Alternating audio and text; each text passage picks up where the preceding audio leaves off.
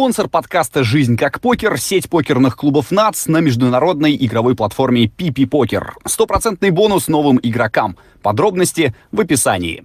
Всем привет, друзья! Это подкаст «Жизнь как покер». Меня зовут Павел Занозин. И, как всегда, вначале говорю, пожалуйста, подписывайтесь на наш канал, ставьте лайки всем нашим видео, смотрите все. Мы для вас очень стараемся и хочется верить, вам нравится. Сегодня приготовили для вас сюрприз. Мы, э, человек, который у нас в подкасте появляется, упоминался уже неоднократно очень многими гостями. Я думаю, что его знает любой любитель покера в России. Это экс-президент Российской Федерации покера и один из э, вообще основателей нашего нормального покера, который когда-то был и который для кого-то остается, Дмитрий Лесной. Здравствуйте. Ну, я хотел, если вы позволите, Павел, э, вместо слова экс-президент использовать президент Федерации покера в изгнании. В изгнании, да, это красиво. То есть мы таким образом не прерываем процесс, мы у нас пауза. А как вы думаете, реально когда-то, что все будет как раньше и что получится все вернуть? Я думаю, это вполне реально. Ну, когда-то Бриджи сумел стать олимпийским видом спорта, но для этого покер должен претерпеть некоторые изменения, потому что ну, Олимпийский комитет строго настаивает на том, чтобы фактор удачи был совершенно исключен во время соревнований. И вот Международная федерация покера, основателем и членом правления, которой я являюсь, придумала такой формат дубликатный покер, он называется матч-покер, и даже наименование федерации переделали в матч-покер федерация. Вот. И вот тогда, как в бридже, раздают одни и те же раздачи всем, вот, и все играют один и тот же расклад на разных столах. Ну и понятно, что по сумме выступлений на нескольких столах, скажем, 6 столов, сидит 6 команд, по одному человеку на каждом столе от каждой команды. Вот. И если одна и та же раздача произошла, то сумма фишек, выигранных или проигранных в этой раздаче, ну, некоторым образом определяет мастерство. Вот. Если таких раздач будет там 100 или больше, то фактор удачи исключается почти полностью. Ну, это совсем уже другое, наверное, э, хотя вариант интересный. Но на наш... Вы знаете, если вы позволите, я просто приведу пример. Мы проводили Euro Nations Cup, то есть Кубок нации здесь на Кипре, в Пафосе, в гостинице «Анабель». Это был 13 год, и участвовало 15 команд, в том числе сборная России. Так вот, ну, Россию представляли такие ребята, как Иван Демидов, Алексей Потейчук, Александр Лахов, Сергей Рыбаченко, Джипси, вот, и Леша Попов. И была еще девочка, малоизвестная, Юля. Так вот, ну, к нам понаехало гостей, там, поскольку на Кипре все это запрещено было, вот, приехали люди из Министерства внутренних дел, из Министерства туризма и спорта, вот, ну и задавали вопросы, ну, азартная игра, покер или спорт. Я говорю, ну, давайте я на примере российской команды поясню. Вот эти ребята, все они выиграли достаточно большие деньги в разных офлайновых, онлайновых турнирах. Ну, Иван Демидов там, там в одном только турнире 6 миллионов и так далее. Вот сюда на Кипр они приехали играть в турнире без вступительных взносов и без призового фонда.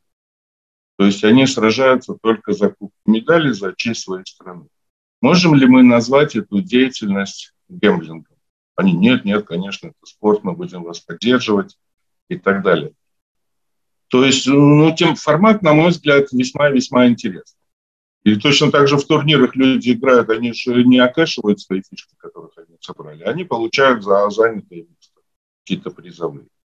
В этом матч-покере тоже можно придумать какие-то призовые за занятое место, а сама игра идет без денег, что приветствуется Олимпийским комитетом. Вот. И у нас уже несколько лет, у нас там то наблюдательное членство, то еще какое-то. Вот. И мы никак не выйдем на полноценный олимпийский вид спорта. Хотя я думаю, что это теоретически возможно.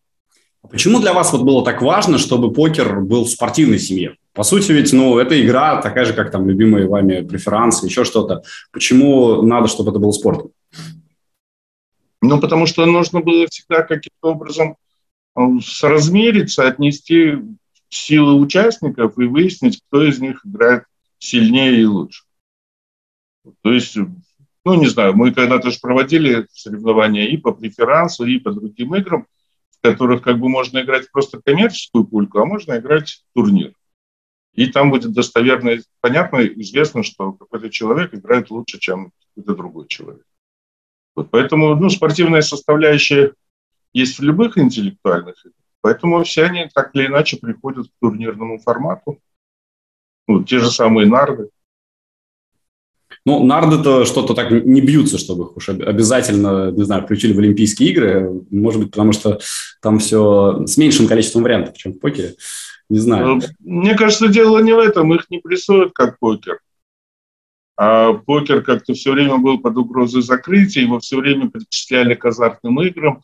И сегодня тоже можно, например, играть в покер только в специально отведенных местах, ехать где-то в Красную Поляну или на Дальний Восток. Вот. А совершенно непонятно, почему нельзя играть в покер ну, просто в Москве в каком-то большом клубе. Я думаю, многие бы рестораны с удовольствием отдали бы огромные залы для проведения турниров или просто для ежедневной какой-то игры. То есть... Ну, я так понимаю, в принципе, у нас же карточная игра стигматизирована очень, и это плохо. Играть в карты – это плохо, это что-то связанное с криминалом. Э, насколько я знаю даже, подтвердите или нет, вас из университета выгнали за то, что вы играли в карты.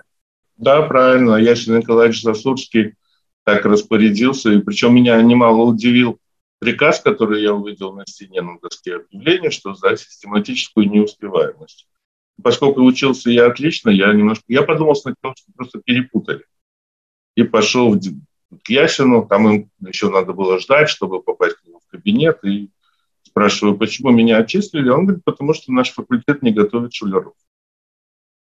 Вот. Ну, тут уже, знаете, как пору хвататься за канделябр, потому что, чтобы назвать человека шулером, надо же сначала доказать. Вот, как среди там игроков и ну, людей нашего как бы, круга э, спрашивают, ты что, хочешь мне предъявить? Ну, вроде Засорский ничего не предъявил. Просто сказал. Ну, был какой-то, я не знаю, донос, может быть, и не один, потому что играл я постоянно. А почему вот эта страсть появилась? Э, это просто такой внутренний азарт? Или вы сразу поняли, что этим деньги хорошо можно зарабатывать? Вы знаете, если и понял, то я понял это лет в пять. Потому что мой отец все время играл в преферанс там по воскресеньям с друзьями. Тогда была еще шестидневная рабочая неделя, то есть они не в субботу, воскресенье, а только в воскресенье. Играли, приходили пару его друзей, мама готовила какой-то обед, вот, а я тут как тут, и вот не отлипал от этого стола, они все удивлялись, что ребенок здесь делает, то есть, ну, мы курим там, то все, ну, выпиваем. Вот, и потом, когда уже были школьные годы, они меня отгоняли под предлогом, что иди делай уроки, иди помоги маме. А я ждал этого дня, я всю неделю, то есть маме говорил, мама, я твой раб, я буду делать все, что ты скажешь. Но то, когда они скажут, иди помоги маме, я спрошу, мама, что тебе помочь? А ты скажешь, спасибо, сынок, ничего не надо. А уроки у меня были сделаны тоже заранее. И тогда уже у них не было аргументов, и они говорят, ладно, сети, но если ты скажешь хоть слово, там, помешаешь, то сразу отправишься в сторону. Вот. И я терпел, и никто мне никогда не объяснял, что тут старше короля. Просто мне почему-то было очень интересно. Не знаю, я как-то почувствовал, что это мое. Ну, а потом позже уже, там, не знаю, годам 14 я все посчитал в этом преферансе, там, чтобы узнать, что лучше там, сесть на семерной или проиграть распасовку, и сколько стоит мезер. То есть, ну, как бы я просчитал стоимости всех игр, и уже отцовскую эту компанию драл как сидоровый хвост, и отец меня иногда на пляже где-нибудь в Пицунде оставлял за себя поиграть. И надо сказать, что я там бюджету семьи урон никогда не наносил. Класс. А, ну, а вот этот э, момент с университетом, то есть вы не пытались как-то доказать, что ну, как можно выгонять человека, который хорошо учится, только за то, что он играет в карты? Ну, понятно, что это советское время, наверное, еще никаких обсуждений не было, но как-то защищались? Нет, то есть, ну, там все, разговор окончен, можете идти, там большая очередь следующих визитеров. Ну и с нашим деканом особо не поспоришь, он был такой человек. Я, хотя к нему отношусь с большим уважением, но он был, конечно же, представитель одной из самых могущественных структур в нашей стране. То есть у него был паспорт, по которому он мог ездить в любую страну мира без всяких виз. Вот. И он там считался специалистом по драйзеру, но мне кажется, что те порядки, которые были у нас на факультете, ну, например, насажденное такое сукачество, Я думаю, они шли как раз из этой организации. Вот. Ну, мы считались такие как бы кадровый резерв этой организации. Вот поэтому ему, ну, наверное, не нравилось, что я все время во что где-то во что-то играю. Более там был один такой случай, я, знаете, ну, может, он и не повлиял, это мои догадки. Я в общежитии университетском выиграл какого-то парня, там, не помню, 25 рублей, и уже даже забыл.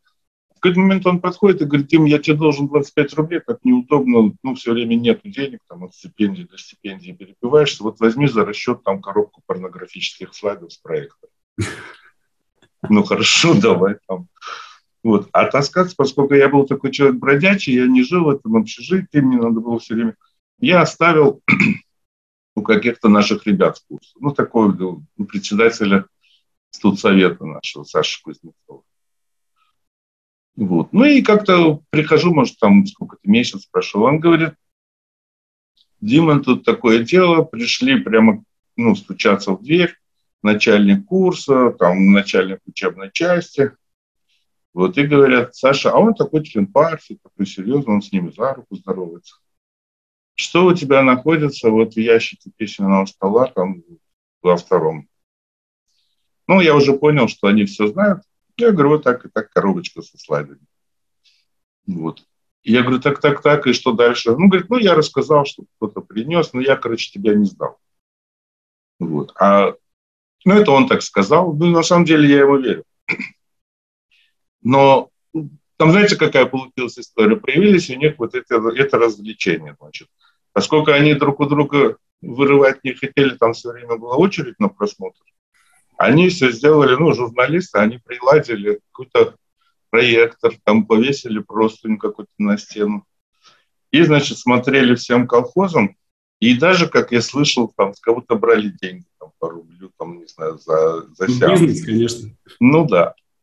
И вот там, ну, какие-то эпизоды, что там сосед в соседней комнате, знаете, высотки есть, в блок, и в нем две комнаты. И тот говорит, ну, ты же знаешь, у меня денег нет, но мы же соседи, друзья, там, ну, пусти. Он говорит, ну, сделай что-нибудь там, подмети хотя бы там, ну, как-то отработай.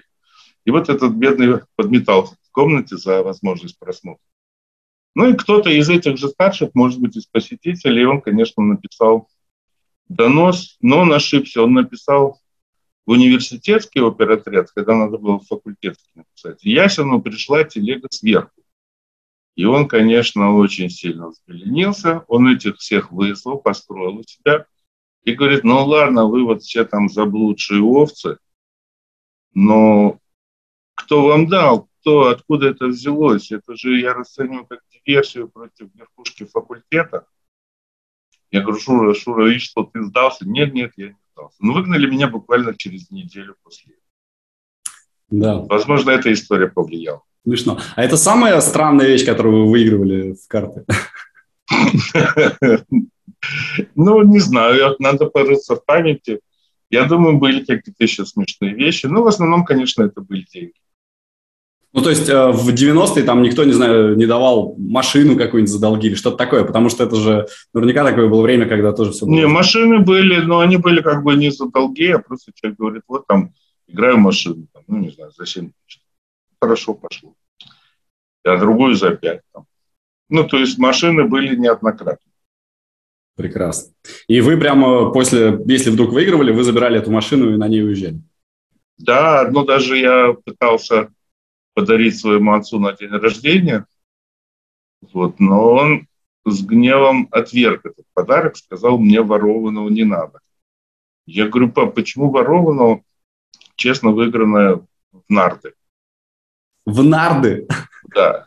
Вот он говорит, тем более не надо. И так и не взял. Проявил принципиальность. Мне было обидно.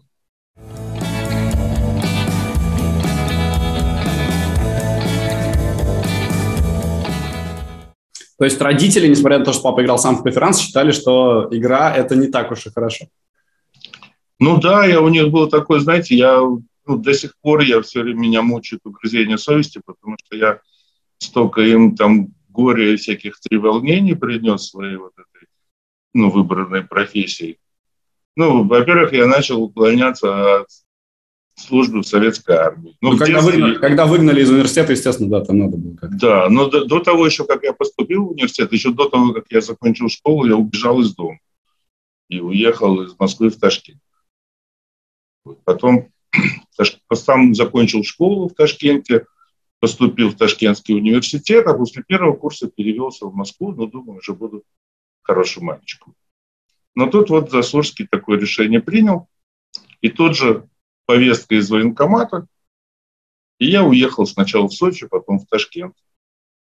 Вот. Ну и там меня тоже начали ловить, и долго ловили, года два, наверное, ловили. Я там перепробовал все способы уклонения, там, ну, не знаю, то заболею, то простужусь, то плоскостопие обнаружится, то какие-нибудь, там, не знаю, другие болезни. Потом угрожал убийством начальнику второго отдела Челанзарского райвоенкомата. Я говорю, ты что, не понимаешь, я человек играющий. И сейчас я проиграл и должен много денег по срокам. Вот по нашим понятиям, допустим, тюрьма дает отсрочку от, от уплаты карточного долга, а вот служба в рядах советской армии не дает такой отсрочки. Поэтому, если уж меня так сильно припрет, то я буду крутиться на срок. Ну, ты так себя веди, чтобы я сел не затекал. Он говорит, и что, у меня четверо детей. Я говорю, ну, если у тебя четверо детей, то вот вы меня ловите, вы меня бьете в подвале, где-то запираете, пинаете ногами. То есть, ну, в общем-то, мне неприятно, я могу же ответить. Вот. Ну и так и не служил. Последний мой эпизод встречи с этим капитаном, начальником отдела, был в больнице, где я лежал после вырезанного аппендицита, который я симулировал. То есть у вас вырезали несуществующий аппендицит? Да, я буквально на, вот на этом операционном столе подрался с доктором. Ну, то есть меня научили, приехал, теща там пригласила врача со скорой помощи. Он взял там какую-то свою мзду, там 300 рублей, и научил меня, как симулировать аппендицит. И э, на этой же скорой отвез меня в больницу, дал там девочкам 50 рублей, чтобы они мне повышенное роя в крови показали, что идет воспалительный процесс. Вот. Ну и дальше я начинаю в смотровой комнате, ну, где мне больно, где не больно, и с криком падаю с этой лежанки, и диагноз немедленно на. И вот уже режут, шуршит эта разрезаемая шкура, у меня такой местный наркоз, анестезия такая. Вот, и я слышу в, в тумане голос, ну, какой мудак ставил диагноз? Аппендикс младенца, то есть, ну, никаких следов воспаления. Вот. А тот второй, которому ассистирует, который ставил диагноз, он меня так чуть ли не за горло хватает, ты что, симулировал, ты что, симулянт? Я говорю, ну, сейчас уже какая разница, ну, шея до пари, не, не будет свободной пары. Ну, симулировал, не симулировал. Вот. И он такой дернул меня за какую-то кишку, потому что, ну, вот представьте, как будто вас изнутри взяли за горло изнутри, как бы дернули. Я ему говорю, слышишь, все, теперь у тебя один шанс, это только добить меня здесь, потому что когда я выйду, следующая наша встреча, я тебе буду вырезать аппендицит. Вот. Но уже в подъезде там чем, чем придется. И он на меня кинулся, и вот буквально и второй уже говорит, ну что, отдурели оба. Ну, вот подраться с пациентом на операционном столе, такого я еще не видел. Ну и что, на следующий день пришел капитан, встретил меня в коридоре этой больницы, я шел как раз, ну, первый раз там в туалет, соседи по палате выгнали, что надо обязательно, ну, долго не держать, иначе будет худо.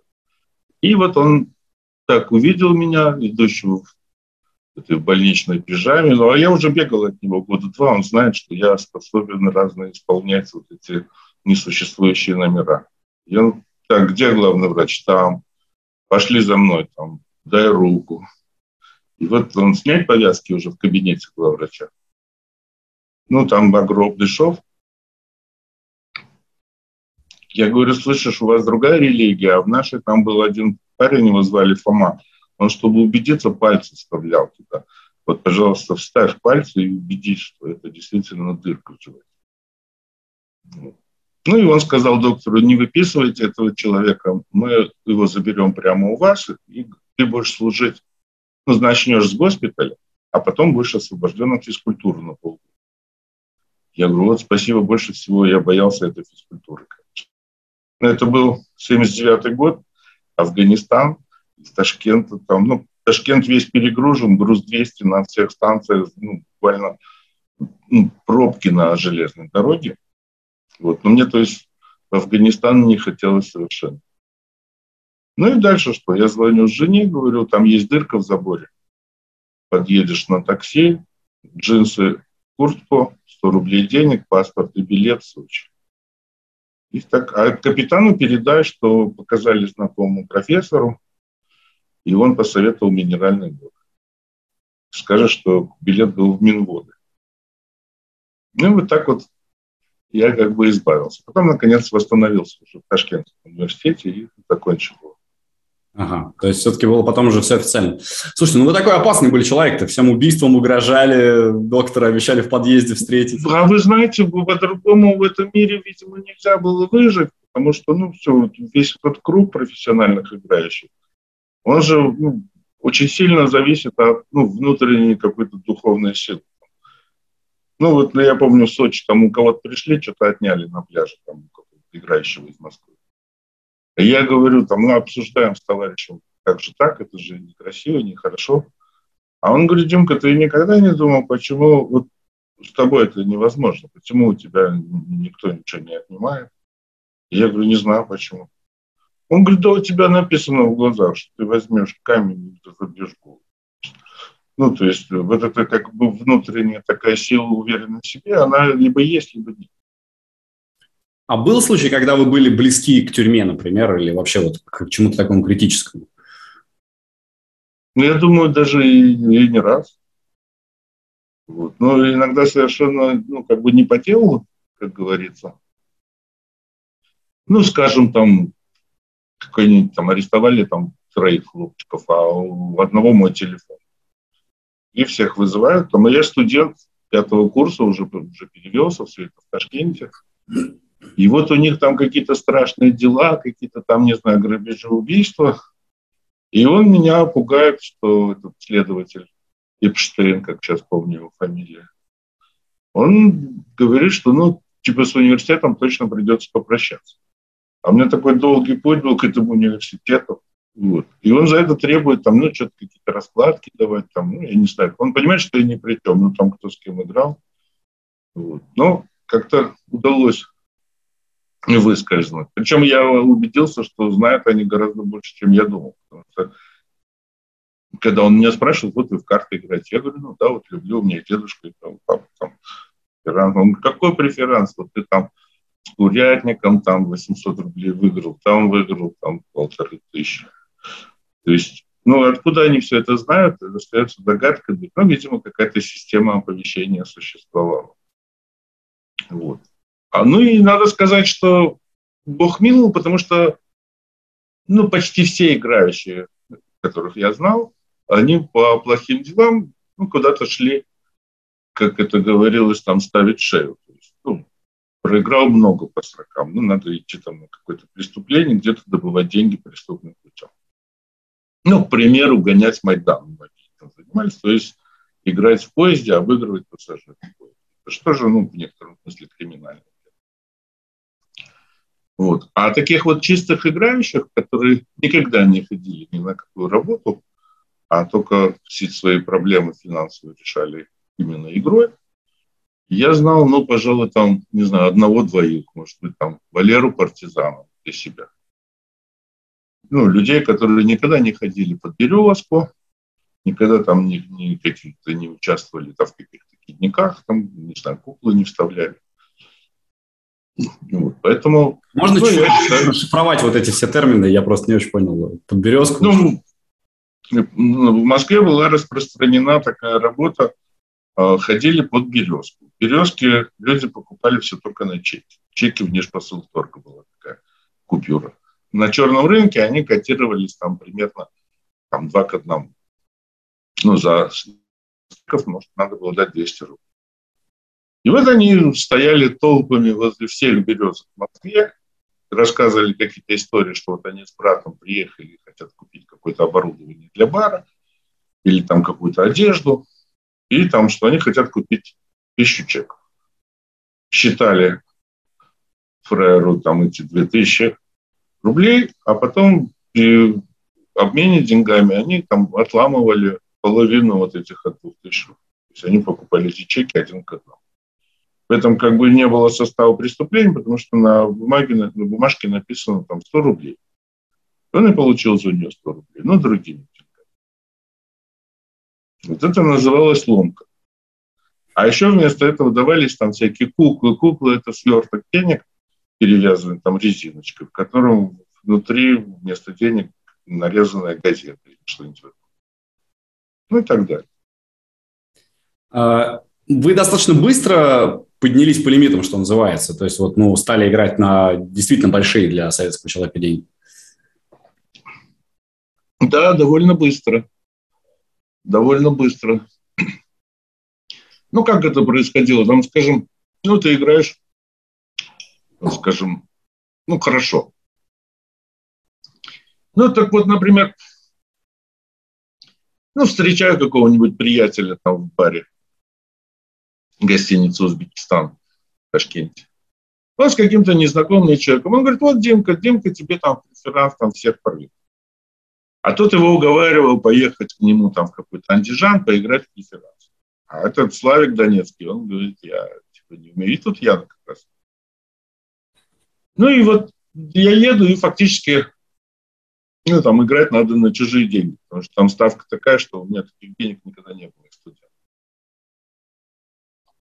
Вот. И они еще мне так говорят, ну, вот нас трое, поэтому ты будешь идти там 60%, а мы по 20 там вдвоем. Ну, ты там типа без несчастья. Я говорю, не, подождите, так я ну, не могу. Без несчастья мне как бы не положено по масти. То есть я должен всегда рисковать, когда играю. Поэтому я предлагаю, мы будем играть все на троих. Вот.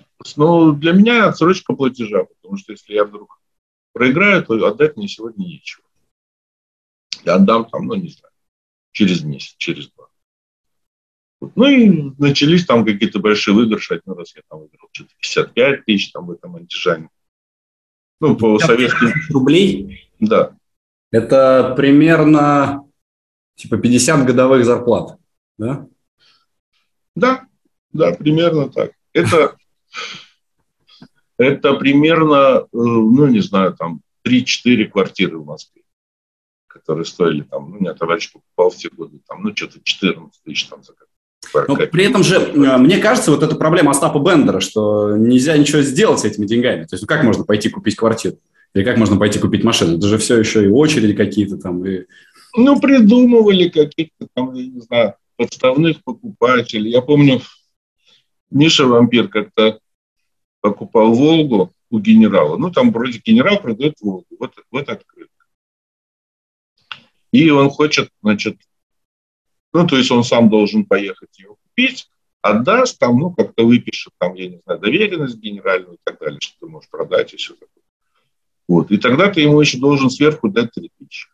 Мы подъехали куда-то к Академии Генерального штаба, вышел генерал с лампасом. Мишка ему вручил, значит, 15 тысяч рублей. Вот. И потом оказалось, что этот генерал аферист. То есть, ну, он таких, как Мишка, набрал человек, не знаю, 20. Ну, на суде было человек 20 потерпевших. Был ли это настоящий? А генерал был, оказывается, настоящий. То есть но он говорил, что вот там пенсия маленькая, а у него много внуков, и поэтому он решил таким образом обеспечить внуков, а если сядет, то ненадолго, учитывая прошлые заслуги. Какая прелесть. И, Мишка даже отказался от иска. Он говорит, ну я почитал, что вот если эти 20 потерпевших с этой там тюремной зарплатой, которую вот дадут, если он начнет выплачивать по исполнительному листу, вот мои там, ну, на мою долю придется там рубль в месяц, это мне надо прожить там 300 лет. Вот поэтому он в суде прямо отказался от иска, ну, что генерал исполнил такой красивый номер, провел самого, значит, Прохиндея. Вот. И, ну, таких случаев было, я думаю, в те годы довольно много на разных ну и, наверное, когда появляются деньги, начинаете общаться там с более высоким кругом. Вы были вхожи в Бамонт советский, ну, в элиту? Значит, я когда-то выстроил для себя такую теорию, пирамидой.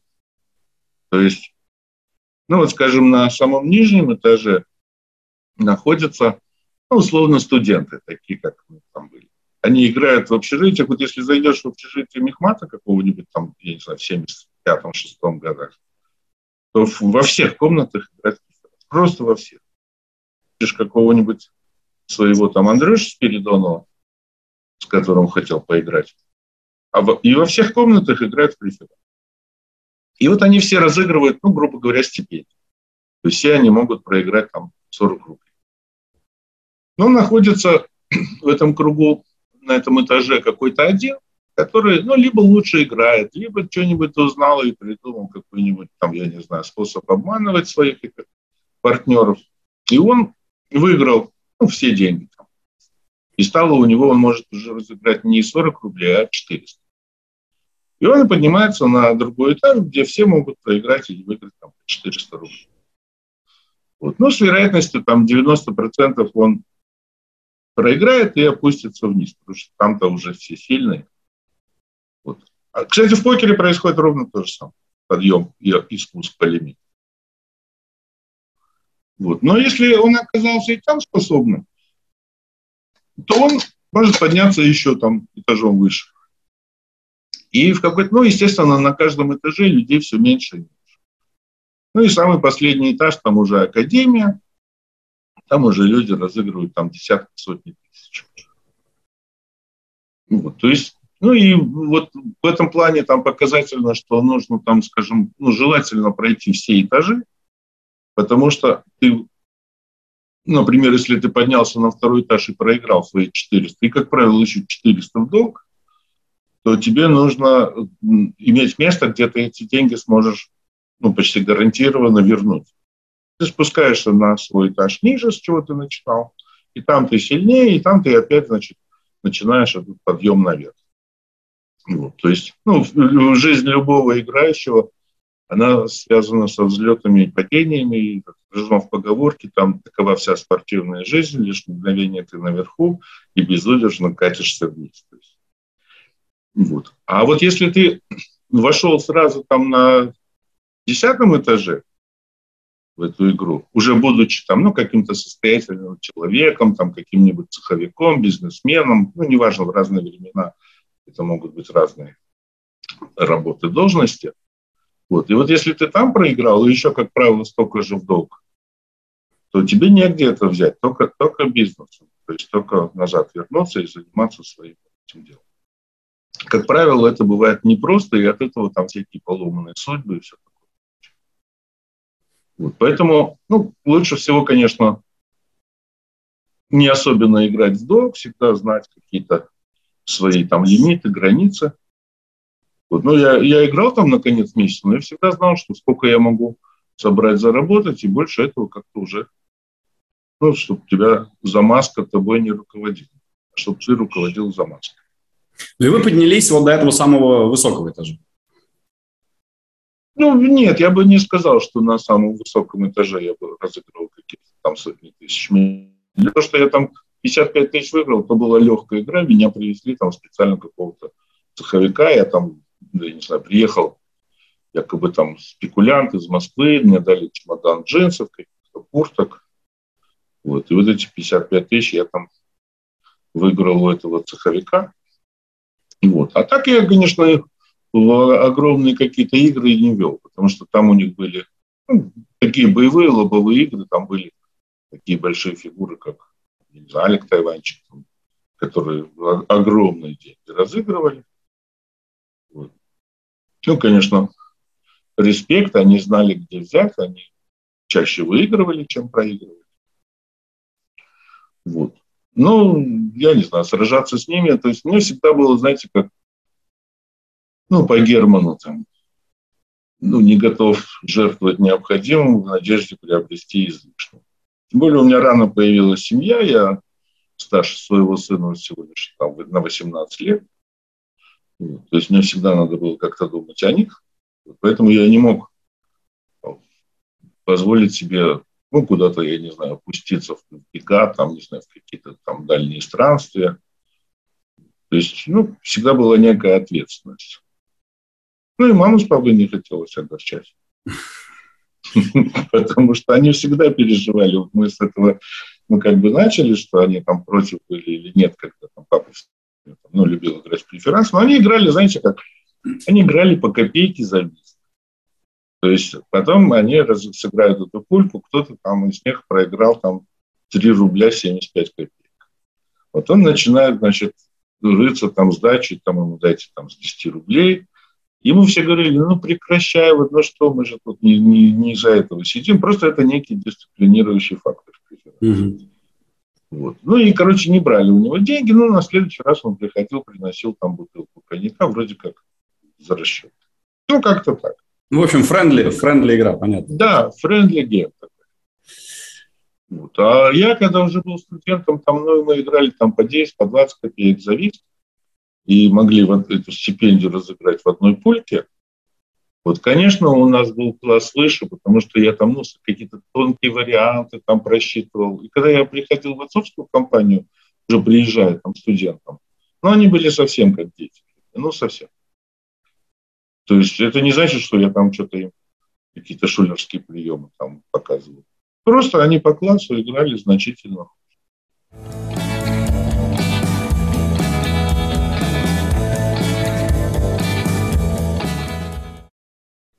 Вы назвали Тайванчика, но это так, если брать из криминала. А вот из э, известных людей, может быть, артисты, какие-то певцы, с кем-то доводилось сталкиваться тогда за столами? Вы знаете, нет. Нет, то есть, ну, я не знаю, я когда-то а, был секретарем пару лет у Ролана Быкова, после того, как возил его по, с концертами по Средней Азии. Так, неожиданно. Неожиданно, почему мне, мне казалось, я так часто об этом говорю. Не, ну я к тому, что это вообще никак не связано ни с покером, ни с играми. То есть вы все-таки прям работали как нормальный человек, секретарем. А, я, ну, смотрите, как получилось. Я закончил университет. Это было в 80-м году в Ташкенте. Ну, всех нас послали на сборы. И со сборов я вернулся слегка покалеченный, там с каким-то дзюдоистом мы там боролись, ударился сильно коленкой об камень и прихрамывал. Меня встречает мой товарищ Эдик Крепчинский и говорит, вот, мол, это, ну, с бутылочкой коньячку, там что-то с девочкой, и рассказывает, что ты не поверишь, вот сейчас моя жизнь круто изменилась, я вожу с концертами гипнотизера. Какого гипнотизера? Где ты его взял? Он говорит, нашел, говорит, буквально пьяного под забором гипнотизера, которого кинул его там дольщик. Вот, и он остался без средств существования. То есть у него нет ни денег, ни... Короче, я его пристроил дело. И вот сейчас вожу его с концертами, и он мне платит там, ну, что-то там, я не знаю, 50 рублей в день. Ну, 50 рублей в день были совершенно неплохие деньги, там порядка полутора тысяч, или 50 рублей с концерта, может быть, а там бывает в день не один концерт, а два. Вот. И говорит, а что ты хромаешь, давай я тебя к нему отвезу, он тебе сейчас вылечит. Я говорю, Эдик, ну ты взрослый человек, но я очень верю в гипноз, он может там, ну, любые там психосоматические расстройства там, лечить, там, вплоть до импотенции. Но это физическая травма, вот видишь, шишка надо ждать, пока она пройдет. Но ты не понимаешь, он такой человек, он все может. И вот он меня ночью повез в гостиницу «Цирк» на сцене, где этот жил гипнотизер. И тут меня на самом деле вылечил. Пришел совершенно пьяный мужик, которого еще не сразу нашли. Я там играл в преферанс с музыкантами. И вот, значит, это явление Христа народа, у кого тут болит коленка. Сейчас, мол, потерпишь, будет очень больно. И все пройдет. Я говорю, потерплю, что делать. И вот он как-то дернул мне ногу, и я хромать перестал. А, ну то есть все-таки не, гип, не гипнозом вылечил. Ну почему? Это же не обязательно тебя там погружать в транс. Там. То есть, ну, например, так можно снимать головную боль. Там, просто пережимаешь определенные там, вены, как бы. Ну, ну, то есть это, есть это не гипноз. Гипноз – это, тем не менее, все-таки психическое состояние, а он все-таки сделал что-то с ногой. Ну. На следующий день буквально я поехал с ними на концерт посмотреть, как это работает ну, на эстраде. И вот это меня настолько сильно поразило. Вот, ну, представьте, там мы приехали на машине втроем. Вышел человек на сцену, начал лекцию читать. Издревно мечтали люди найти способы побеждать болезни, залечивать раны, там возвращать молодость, сохранять жизнь. Об этом мечтали воины Египта, Рима, стаскиваясь из раненых тел окровавленные доспехи. Все это так монотонно. И вот есть там гипноз, в переводе с греческого «божественный сон», ля-ля поля. И вот эти все люди, значит, слушают. И в какой-то момент он говорит, сейчас я вам проведу тест на внушаемость. То есть вот все сцепили вот так вот руки. Если кто не хочет участвовать, пожалуйста, значит, просто не мешайте, не толкайте, не смейтесь там, ну, своих соседей не отвлекайте. И дальше он говорит, вот там руки онемели, одеревенели, и вы не можете их соединить. Только не надо это делать насильно, потому что вы можете повредить там сухожилие. У кого затруднение рассоединить руки, ходите на сцену, я это сделаю безболезненно. Таким образом, он из этих 500 человек, сидящих в зале, выбрал тех десятерых, которые наиболее внушают. Дальше он проводит с каждым 5 минут, там голова становится тяжелой, глаза закрываются, там, ко Короче, эти 10 человек у него на сцене засыпают. И дальше он начинает целое представление. А вот вы там, я не знаю, повезли вас на хлопок. Вы собираете хлопок. И все эти 10 человек на сцене начинают нагибать, значит, они собирают этот хлопок, там фартуки складывают. И потом их везут в Сочи, потому что они передовики производства, потом они ловят рыбу, там, я не знаю, пьют вино, падают от просто опьянения. Короче, это меня настолько поразило, это все было не подстава, да, как вам кажется? То есть они были действительно... Не, не то, что кажется, поскольку я потом стал администратором этой группы. То есть я их повез э, сначала... Я говорю, видите, классная идея вот с этими концертами, они так классно смотрятся. Поехали в Чимган, как раз у меня были планы отдохнуть после этих сборов, а Чимган – это горы там, в 80 километрах от Ташкента, где Бридж-Мула, все эти известные места. И я говорю, там много санаториев летом. Меня там знает каждая собака, потому что я был семикратным чемпионом Узбекистана по горным лыжам, и я там везде как бы бывал, жил. Короче, я вам гарантирую, что мы будем каждый день жить в новом пансионате, давать один концерт, у нас будут, мы будем сами продавать свои билеты, и кормить нас будут бесплатно, и номера будут бесплатно. И вот так мы на недельку уехали в этот Чимгар, они оценили мой как бы администраторский дар, дали мне там какую-то ставочку. Потом мы поехали в город Андижан, где я все узнал вот с тех времен, когда я там играл в карты. И общался с, с ребятами, которые имели какой-то вес. Вот. И в этом Андижане застигла нас такая, ну, например, знаете, как получилось? Я езжу все время там на машине, какой-то у меня мешок плакатов лежит в багажнике, тюбик с клеем. И я на каждом людном, в людном месте, где я найду эту свою афишу клею, чтобы у нас и как-то раз на, рекламной, на рекламной тумбе я заклеил какую-то одну красивую картинку с какими-то саксофонистками. Вот. И получилось неприятно, потому что это был действующий концерт, и организовал его там генеральный представитель Узбек-концерта по Африканской долине. Им, к счастью, сейчас известный человек, Анис Мухаммедшин, он не даст соврать, если услышит это И, короче, на следующем наш концерт с гипноза приезжает какой-то человек и так довольно строго говорит, тебя хочет видеть Анис. Кто этот Анис? Я ничего этого не знаю. Я своим этим братве говорю, что приезжали сегодня какой-то Анис хочет меня видеть. А мы знаем, там мы его типа с детства, там, Греб, хороший парень. Если хочет видеть, поехали. И вот мы приезжаем домой к этому Анису. Анис, ну, когда увидел, кто гости, он начинает сразу погибели, какая честь, там чай, туда-сюда. Вот. И две минуты какого-то разговора, да, невежливости. И я говорю, Анис, а что ты хотел меня видеть? Он говорит, когда я хотел видеть? Он даже так напрягся. Я говорю, ну вот приезжал, там рыжий такой, говорил, тебя хочет видеть Анис. Он говорит, так это ты гипноз? Я говорю, ну да. Он говорит, Ну, я не знал, я думал, какой-то наглый человек, он заклеил мои афиши своими, без разрешения, без ничего, то есть работает. Вот. Короче, этот Анис пошел с нами на концерт, посмотрел, был впечатлен. И тут же нам говорит, хотите на гарантию, то есть вы дальше не занимаетесь заделкой своих точек, где будете работать. Это все буду делать я, а вы только работаете. Сколько у вас строят, там по 100 рублей хватит с концерта, там 300 рублей. Ну, мы так, ничего себе. Ну, так я получал там 12,50, был счастлив, а тут раз уже 100. Согласна. И вот уже Анис там заделал всю область этими концертами нашими гипнотическими. И тут вдруг, значит, мой этот Серега Чарский, ну, его фамилия Шульгин, но Чарский – это его сценический псевдоним, гипнотизер сам. И тут он ходит по телефону, разговаривает, голова пухнет. Серега, что случилось?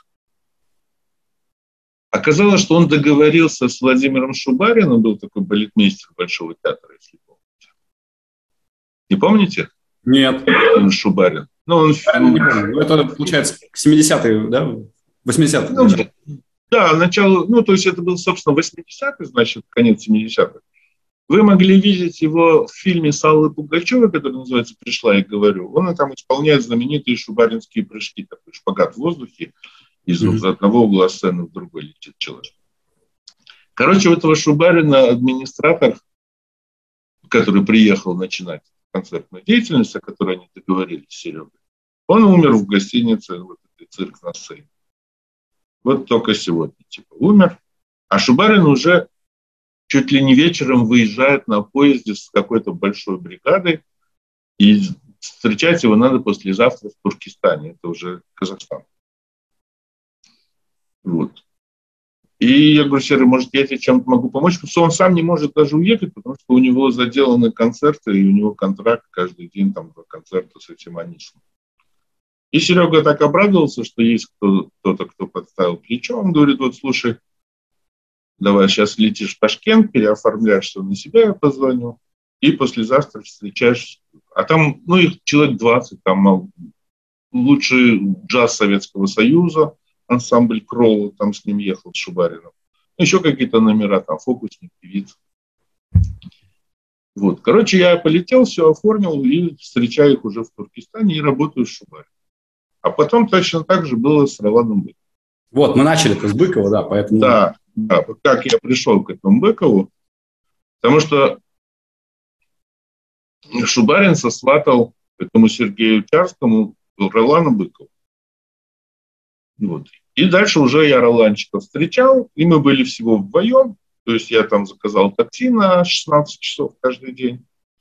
И как бы катался с Роланчиком, там всякие, ну, такие глухие места, типа там Чемкент, Сарыагач, Кентау, вот, там Туркестан.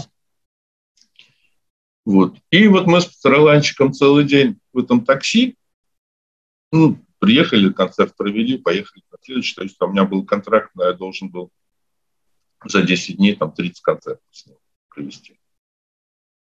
Каждый день три. Вот. Ну и, естественно, много разговаривали.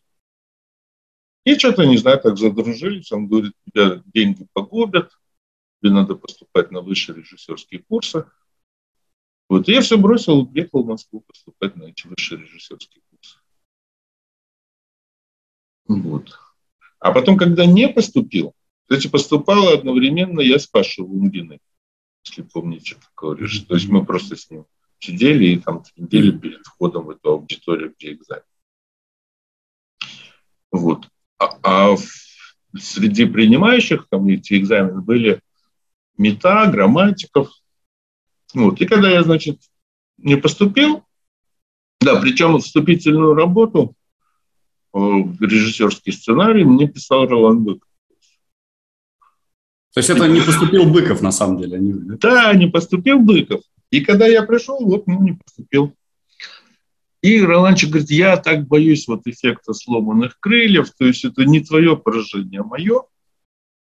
Вот, просто мы с грамматиком, то есть исповедуем разные принципы и как бы ну, разное кино хотим видеть. Ну и разных людей кино хотим. Вот. Ну и Роланчик мне как бы, ну, не знаю, может просто чтобы чем-то меня занять, я стал у него секретарем. Причем, ну, сколько это продолжалось, пару лет, это всегда было бесплатно. Но я очень благодарен судьбе, потому что таких мудрых людей мне больше близко видеть не приходилось. Вот, а Роланчик был такой, ну, кроме того, что феноменальный артист, он еще был такой, конечно, мыслитель, очень такой серьезный дядечка. Я когда-то, потом я собирал всякие интервью, то был Михаил Григорьевич Львовский, он мне говорит, я таких людей видел всего двоих в своей жизни, это Фаину Раневскую и Ролана Быкова, которые обладают таким ну, гипнотическим даром, то есть он выходит на сцену, и он просто молча постоит, а потом вдруг он так повернется и так посмотрит за кулисы, и весь зал за ним следом глазами туда за кулисы идет. Ну, то есть он владеет этой толпой, этой аудиторией. Ну, или, например, с Шубарином я пошел на его первый концерт посмотреть, что я там привез. Ну, посмотрел. Потом пошел на второй, и он был один в один, как тот, включая даже мелкие шутки. Какие-то там экспромтики в кавычках. Вот, и я больше не смотрел, потому что ну, как бы одно и то же. А с Роланчиком я, то есть с отвисшей челюстью просидел все 30 концертов, потому что он ни разу не повторится. Шикарно. Ну, и он вас ввел в какой-то мир вот э, артистов как раз, или нет? Или особенно не общались? Ну, я был все время как бы дома. Ну, как секретарь приезжал. И, конечно, я у него дома и видел, и общался там. Ну, я с ним ездил на какие-нибудь там семинары по детскому кино, там в Репино, в Питер. И там общался и с Эдиком Успенским, и с Игорем Семеновичем Коном, профессором социологии, когда-то я познакомился и подружился там тоже. Ну и, и Стругацких, и, ну, я не знаю, и Кир Булычев там какой-нибудь. Ну, это уже, уже солидный очень уровень. Играли или не играли? Нет, нигде, это, нигде я это не, там с ними не играл. Вот просто, ну, мне было всегда очень интересно общаться, и я помню, что Роланчик везде доминировал. То есть вот в любом споре он плюс к своим аргументам мощным, потому что у него было все в порядке с головой, с логикой, он еще, конечно, все это дополнял своим актерским даром. То есть он ну, что-то начинал изображать в лицах, и любые его ну, спорящие с ним сдавались. Я об этом сделал пару, пару видеороликов на YouTube, можно найти, как, например, Ролан спасал Чучело. Не вам не попадалось никогда? Нет. Ну, если интересно, в двух словах расскажу, не надо будет вырежать. Ну, давайте. Еще и всем, всем нашим зрителям. Ну, да. Так вот, ну, снял чучело когда-то, это был там год, наверное, 81 второй, там, когда это 83 даже, может. Короче, вот когда пришел Андропов, какой-то год. 82-й. 82-й. Короче, Роланчик снял чучело, и ну, переживает, у него там цензура что-то его давит. Он даже в этот момент у меня занимал деньги на жизнь. То есть он говорит, типа, одолжи мне на жизнь, потому что я боюсь, что я могу по экономическим соображениям прогнуться. Они от, там, от меня требуют вырежите сцену костра, вырежите сцену с директрисой. А вы могли занять, потому что у вас параллельно была игра, и вы, у вас деньги все... У меня уже, когда я с ним общался, почти не было игры, я был просто целиком загружен работой с ним. Я сидел по 10 часов в Ленинке каждый день, потому что мы готовили создание науки феноменологии детства, и у меня была задача собрать все, что человечество наработало по проблеме детства.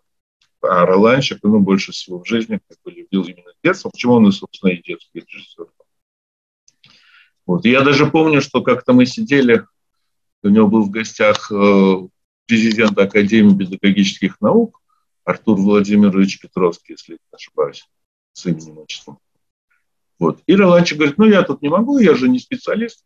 Тот говорит, Ролан Антонович, не надо прибедняться, мы все знаем, что вы крупнейший специалист по детству, несмотря на там, наши какие-то регалии, а вы вот, ну, на языке образов вы как бы сильнейший. Вот, и сейчас, секундочку.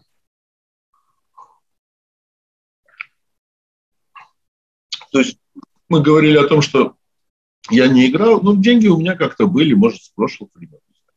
Короче, он говорит, я даже не могу тебе сказать, когда отдам. Вот. Просто если вдруг припрет и тебе нужны будут деньги, скажи, я где-нибудь там перекручусь, перехватить. Вот. И, значит, это маленький штрих к тому, что они не купались сильно в деньгах эти великие.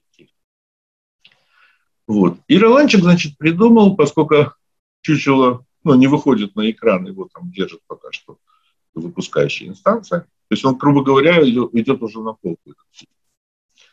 И тут приходит к власти Андропов, что-то меняется, и Роланчик придумывает такой ход. Он звонит помощнику Андропу, ну, бывший какой-то КГБшный там деятель, помощник, видимо, еще когда он Андропов был в КГБ. Роланчик звонит и говорит, здравствуйте, это вас беспокоит киноактер Быков Ролан. Я снял новую картинку, вот, хотел вас пригласить на такой просмотр в Доме кино закрытый. Ну, а тому приятно, что он попадает в Бомонт, уже какие-то звонят великие. Вот, он с удовольствием, а можно там с женой, с сыном? Конечно, там. Ну, я пишу там какой-то три пригласительных. Дальше следующий звонок председатель КГБ Чебриков. Здравствуйте, там вот это вас беспокоит, там киноактер, там, а кто будет? Он говорит, ну вот будет помощник Андропа, а да-да-да, там. Понятно, то есть изначально никого не было, и он в итоге всех вот так... Следующий звонок Щелокову, министра внутренних Николай Анисимович, вот там хотел пригласить. А кто будет там? Ну, будет помощник Андропова, там Чебриков. А, да, ну, да, это, да. Же, это же значит, что у него все эти телефоны были, то есть э, все-таки связи-то были хорошие. Телефон у себя находил. То есть, ну, Роланчик был на самом деле человек, который ну, мог решить абсолютно любой вопрос. Абсолютно любой. Ну, мы как-то сидим, он мне говорит, так, найди-ка мне, а, какой район вот такая там улица? Я говорю, Дзержинский. Найди мне телефон прокурора Дзержинского района. И, и я набираю телефон этого прокурора, даю трубку, и Роланчик говорит, там, ну, сначала он сказал, что это Быков Ролан, и потом следующие 40 минут мы слушали прокурора, как он его любит, и как он там смотрел фильм «Проверка на дорогах», где Ирландчик играет командира партизанского отряда, а сам этот прокурор тоже, оказывается, когда-то был партизаном. И вот. «А кто звоните, Роман Антонович? Он говорит, ну, даже не знаю, с чего начать, ситуация следующая. Умер на Мосфильме режиссер. Вот. И у него осталась, ну, как бы его гражданская жена, с которой они прожили 20 лет. Познакомились, когда ему было там 45, а ей 20. Вот. Ну и, короче, жили-жили, так он ей предложение не сделал. Вот. А последние пять лет он был уже прикован к кровати. И ну, сами вот поймите, чисто жизненная ситуация, прикованный к кровати человек говорит, они предложить ли мне тебе руку и сердце, давайте вызовем там и распишемся. И она тоже как бы такой нормальный человек, а, с, с нормальным понятием, что хорошо и что плохо. Она не может ему сказать, слышь, ты там завтра, не дай бог, не двинешь, а я тут меня выгонят с этой квартиры, давай хоть распишемся. Короче, так вот он умер, не расписавшись. Причем его сын там признает. Вот. А хорошая квартира за театром Образцова на Садовом кольце. И ее начинают уже выгонять. И вот, ну, типа, вот куда идти, вы прокурор, я как раз и, звоню вам спросить, как можно этой женщине сделать нормально ее жизнь. И прокурор говорит, да, отлично, дайте мой телефон. Во-первых, я вам скажу, полгода ее никто не имеет права побеспокоить. Просто даже никаким ни вопросом, ни стуком в дверь. Вот. А года за три, которые у нее есть по закону, я эту проблему как-то решил. Ну, то есть это такой мелкий эпизод, как Роланчик решал вопрос просто за счет своего обаяния и правильного нахождения нужного человека.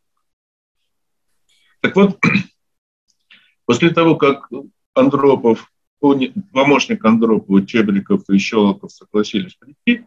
Следующие 100 человек, там всяких секретарей как КПСС, ВЦСПС и прочих там организаций было собрать очень легко. И дальше идет этот фильм. А вы помните э, последний кадр из фильма «Чучело», когда Никулин с Арбакайте уезжают из этого города, а на пристани им какой-то марш играет оркестр суворовцев, и дирижер там Роланчик. И Роланчик смотрит на Никулина уже там, который на кораблике, и Никулин снимает шляпу, и Роланчик обнажает свою, свою голову, снимая фуражку этого дирижера оркестра суворовцев. И дальше такой наплыв, и лицо Роланчикова, весь экран. В этот момент в зале медленно зажигается свет, и это лицо стоит на сцене. И ничего, кроме аплодисментов, просто по построению мизансцены там сорвать невозможно. То есть весь зал аплодирует. И Роланчик им так, спасибо, дорогие, что вы пришли. Вот. Ну как, понравилась картина? Ну, не стройный хор. Да, о, э. Он говорит, вот потом мне говорят, что какая-то она патриотическая, чуть ли не антисоветская. Вот. Ну, это мы подскажем, что это неправильно. Он говорит, короче, если государству эта картина нужна, то я хочу, чтобы государство ее и защищало, потому что моих сил недостаточно, не посылайте меня в заколдованный треугольник, там, Лапин, Ермаш, там кто-то еще, но это, помните, да, председатель Гостелерадио СССР, председатель там Госкино СССР Ермаш. Короче, э, мы им подскажем, не волнуйтесь, Роман. И вот после этого, значит, буквально на следующий день я приношу газету, газету «Правда». Там на первой полосе подвал, рецензия Капралова, что Ролан Беков там разразился новым шедевром. Там звонок по телефону, снимаю трубку. Виктор Васильевич Гришин хочет разговаривать, там первый секретарь МГК КПСС. Ролан Антонович Гришин. Ну, Гришин. Короче, Роланчик в халате, почивает на лаврах, уже буквально венок надел. Все его любят, он как бы видит. Чучело сразу же выходит на экран и бьет все рекорды. И продается там 25 стран. Вот. То есть Роланчик был мастер вот такой мизансцены и, если хотите, интриги, хотя у нее какой-то есть такой отрицательный оттенок у этого слова. Вот. Так что, ну, я не знаю, я повторяю, что я счастлив, что вот этот там ну, короткий период общения с ним, он мне очень много в жизни дал. В плане ну, умения общаться, в плане некоторых... Ну, простая вещь. Мы писали с ним книжку, а, которая называлась «До и после чучела». Была опубликована в юности сначала, потом отдельная книжка. Ну, то есть должен признать, что ну, большую часть текстов там написал я. Ну, ну, то есть там оно, оно все состоит из писем, но Роланчик мне после Чучела говорит, уже я не работал у него секретарем, и он мне говорит, звонят из разных там журналов, там газет, письма идут по поводу Чучела. Вот, зная твою э, склонность к классификации всего и вся, хотел тебя попросить помочь. Вот есть там шесть мешков. Короче, я приехал, забрал у него эти все письма и все их прочитал и рассортировал. У меня получилось шесть коробок из-под телевизоров, ну, по разной тематике эти письма. Вот. И пишем книжку до и после чучела. И во время перекура просто там две девочки машинисты, которых я пригласил, печатают там отчеркнутые места. А мы курим с Роланчиком на кухне, и он мне говорит, вот простая вещь, смотри, вот как бы извечный спор, что первично, материя или сознание. Ну, никогда так вопрос этот не стоял. Он обострен чисто в демагогических целях. То есть никогда ну, умные люди не будут в том, что первично материя или сознание, потому что говорят, ну что, ну, допустим, мы пришли в ту точку, где еще ничего не было, и вот появилась первая вот там, ну, какая-то частица. Она одна, больше ничего. Но как только она появилась, она сразу же должна удовлетворять каким-то ну, каким-то правилам. То есть то ли она жидкая, то ли там газообразная, то ли она движется, то ли покоится, то ли она отрицательно заряжена, то ли положительно. Если она отрицательно заряжена, как она поведет себя, если она встретится с положительно заряженной? Должны ли они притягиваться или отталкиваться? А что такое вот эти правила, вот эти законы? Это есть идея существования этой материи. Появилась ли эта идея до того, как появилась материя? Мы не можем сказать, у нас нет ни опыта, ни способа проверить. Но совершенно точно, что она появилась не после, а как минимум одновременно. Вот. Поэтому я подумал, и все это продолжалось, разговор вот минут. я подумал, надо же, а можно же было с дуру, там, не знаю, поступить в аспирантуру, начать изучать вот этот научный коммунизм, какую-то политэкономию социализма, потратить там 50 лет своей жизни, дослужиться до какого-то академика, и потом только понять, что ты занимался всю жизнь вот этой вот чепухой. Ну. А тут тебе за одну минуту умный человек все разложил по полочкам, и ты опять пошел играть в покер.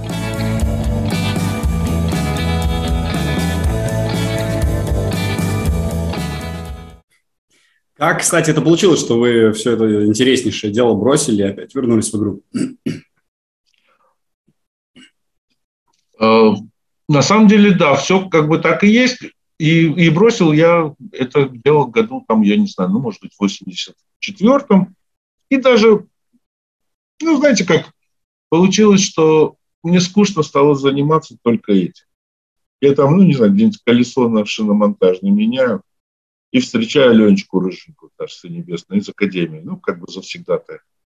Он говорит, Дима, а что тебя не видно, что ты не приходишь? Я говорю, Ленька, тебе могу сказать правду, рожи ваши надоели. Ну, то есть все это одно и то же не хочу. Он говорит, вот с этим я не могу не согласиться, то есть мне тоже надоели, но я терплю, мне надо зарабатывать на жизнь. А я начал писать энциклопедию «Горный дом», потом начал писать преферанс, потом до того, как написал преферанс, мы сделали клуб в интернете для любителей преферанса. Я, кстати, не угадал, если бы мне хотелось денег, я бы сделал клуб, э, клуб покерный, потому что первый онлайн покер, Paradise покер появился там ну, примерно на полгода позже, чем наш преферанс. Мы уже там играли на деньги, и у нас все были решены эти проблемы. Вот. Просто он ничего не приносил, вот. А покерный бы мог бы сразу обогатить сильно. Вот. И вот пошла такая жизнь, как бы. И когда появились казино уже там, в 92 году, или в 94-м, когда вышла энциклопедия, я как-то поехал в казино и взял ее с собой. Там. Ну, чисто похвастаться кого-то, может, увижу. Вот. И там уже начал общаться с ребятами, которые имели отношение к казино, и как-то начали наши пути сближаться. То есть они мне выделили в космосе три номера для того, чтобы я там размещался, я там начал издавать журнал, что-то какой-то там, не знаю, лигу интеллектуальных игр пошли, зарегистрировали, начал проводить турниры в космосе по преферансу, там бриджисты тоже проводили там свой турнир, потом начался покер. И вот как-то, ну, под другим уже соусом вернулся в эту жизнь. А в покер где впервые начали играть? Там в космосе или где-то еще? Я даже как бы не... Да, наверное, в космосе. Началось у меня с того, что я не играл в покер, а привезли книжку кому-то из моих друзей, подарили э, Скланский Мальмут, там Texas Hold'em for Advanced Players. И человек меня попросил перевести.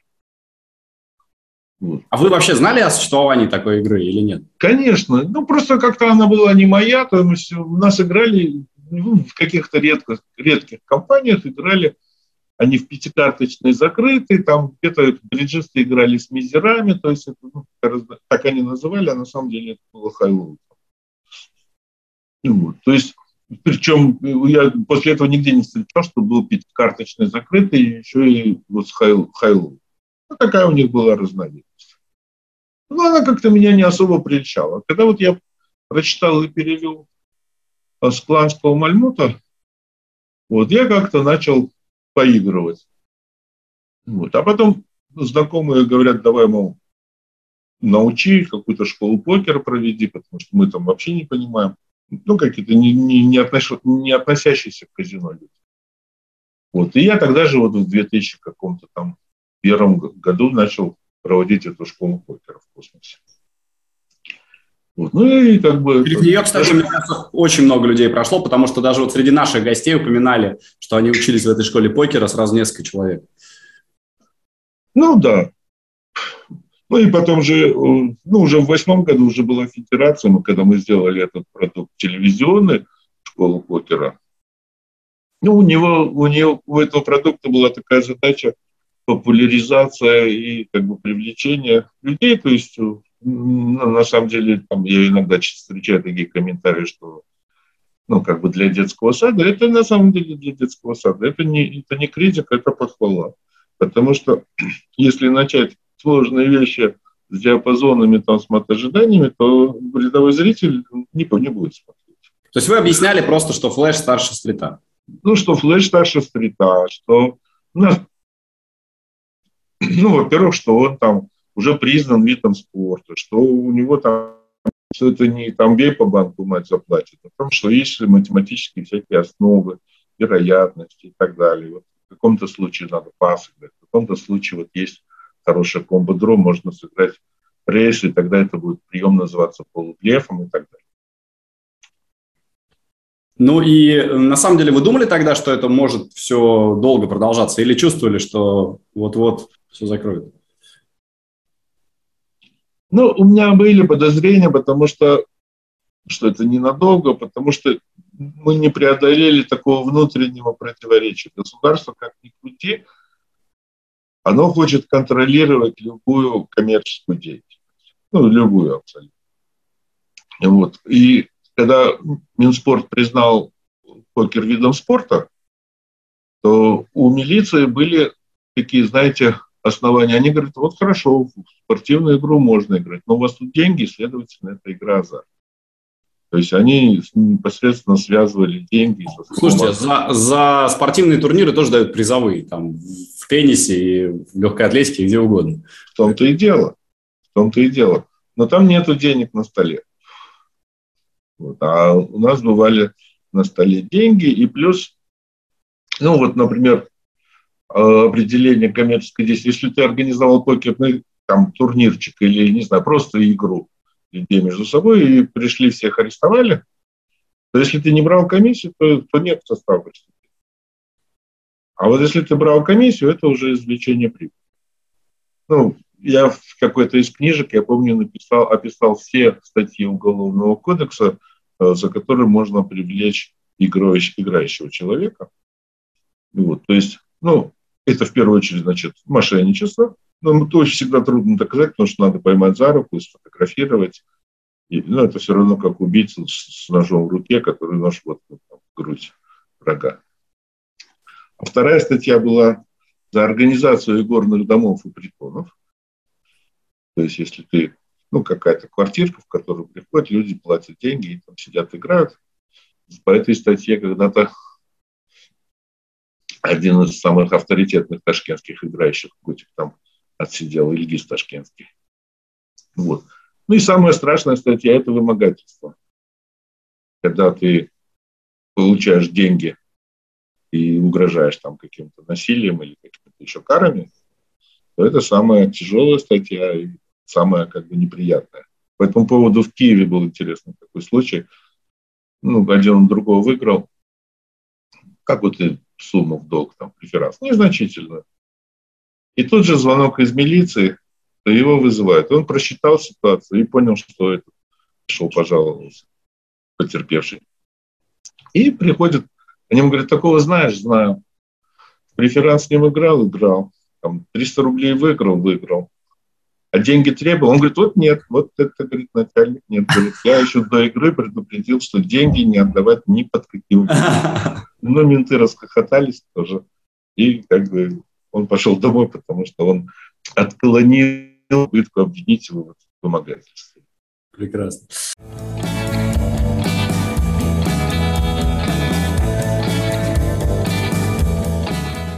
По поводу мошенничества, мы тут уже пару раз вспоминали эту историю на наших подкастах. Сначала с Джипси, потом у нас был Илья Торт недавно.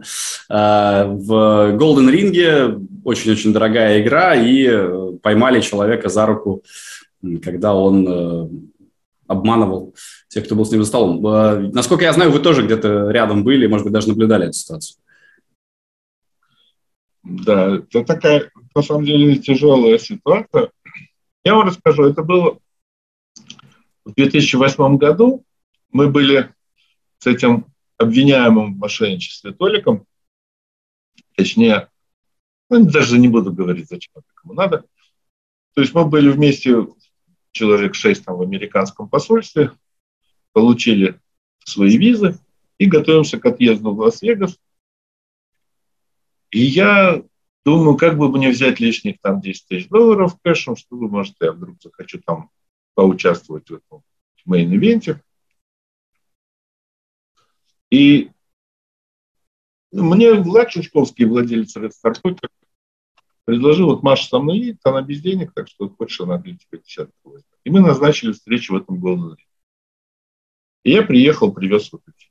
Прохожу, там кипит вот это крупная игра, на зим сидит хозяин, там и Джипси сидел, и вот этот столик.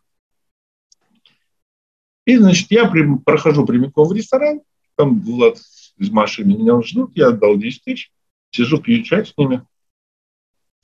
И подходит хозяин на зим.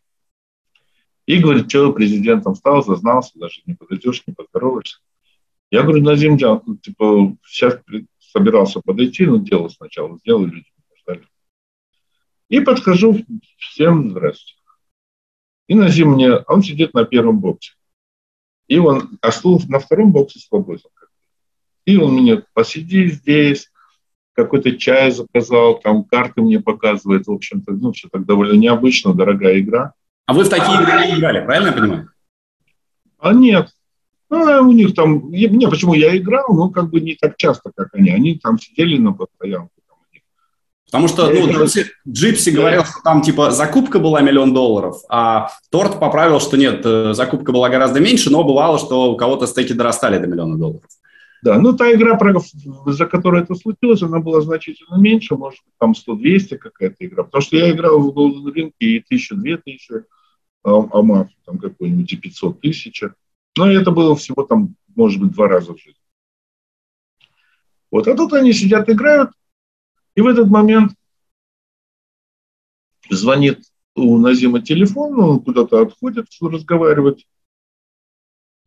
Вот. И идет сдача, и последняя в этой сдаче джипси там пас, и так он свои карты как бы так отталкивает в сторону дилера.